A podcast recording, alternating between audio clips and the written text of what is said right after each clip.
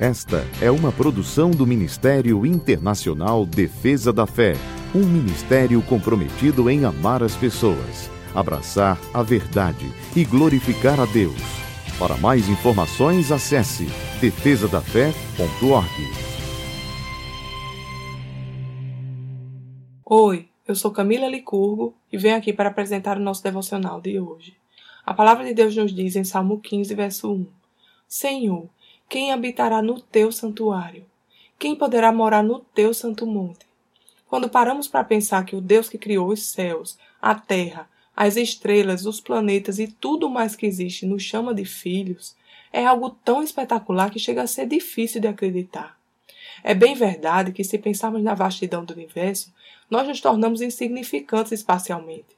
Mas assim como a estatura de um filho não influencia em nada no amor de sua mãe por ele, assim também a nossa grandeza espacial, o nosso tamanho, não tem qualquer relação com o amor de Deus por nós. O nosso Deus nos criou a sua imagem e semelhança para que tenhamos um relacionamento com Ele. Diante de todas as maravilhas que Deus criou, Ele nos escolheu para sermos a coroa de toda a sua criação. E não apenas isso, quando o homem decidiu trilhar um caminho afastado de Deus e não tinha mais como voltar, Deus entregou o que ele tinha de melhor, o seu Filho amado Jesus, um pedaço de si mesmo, para ser o caminho para restabelecer o nosso relacionamento com Ele. Agora, graças ao sacrifício de Jesus na cruz, podemos chamar o nosso Deus de Pai.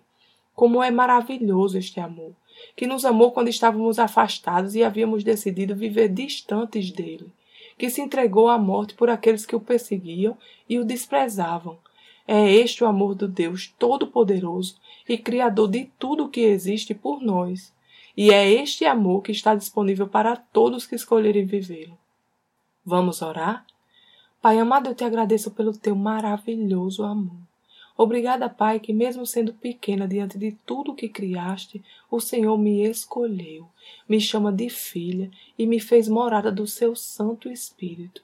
Obrigada, Pai, porque o Senhor me ama e cuida de mim. Em nome de Jesus. Amém. Tenha um dia abençoado e até amanhã. Essa foi uma produção do Ministério Internacional Defesa da Fé, um ministério comprometido em amar as pessoas, abraçar a verdade e glorificar a Deus. Para saber mais sobre o que fazemos, acesse defesadafé.org.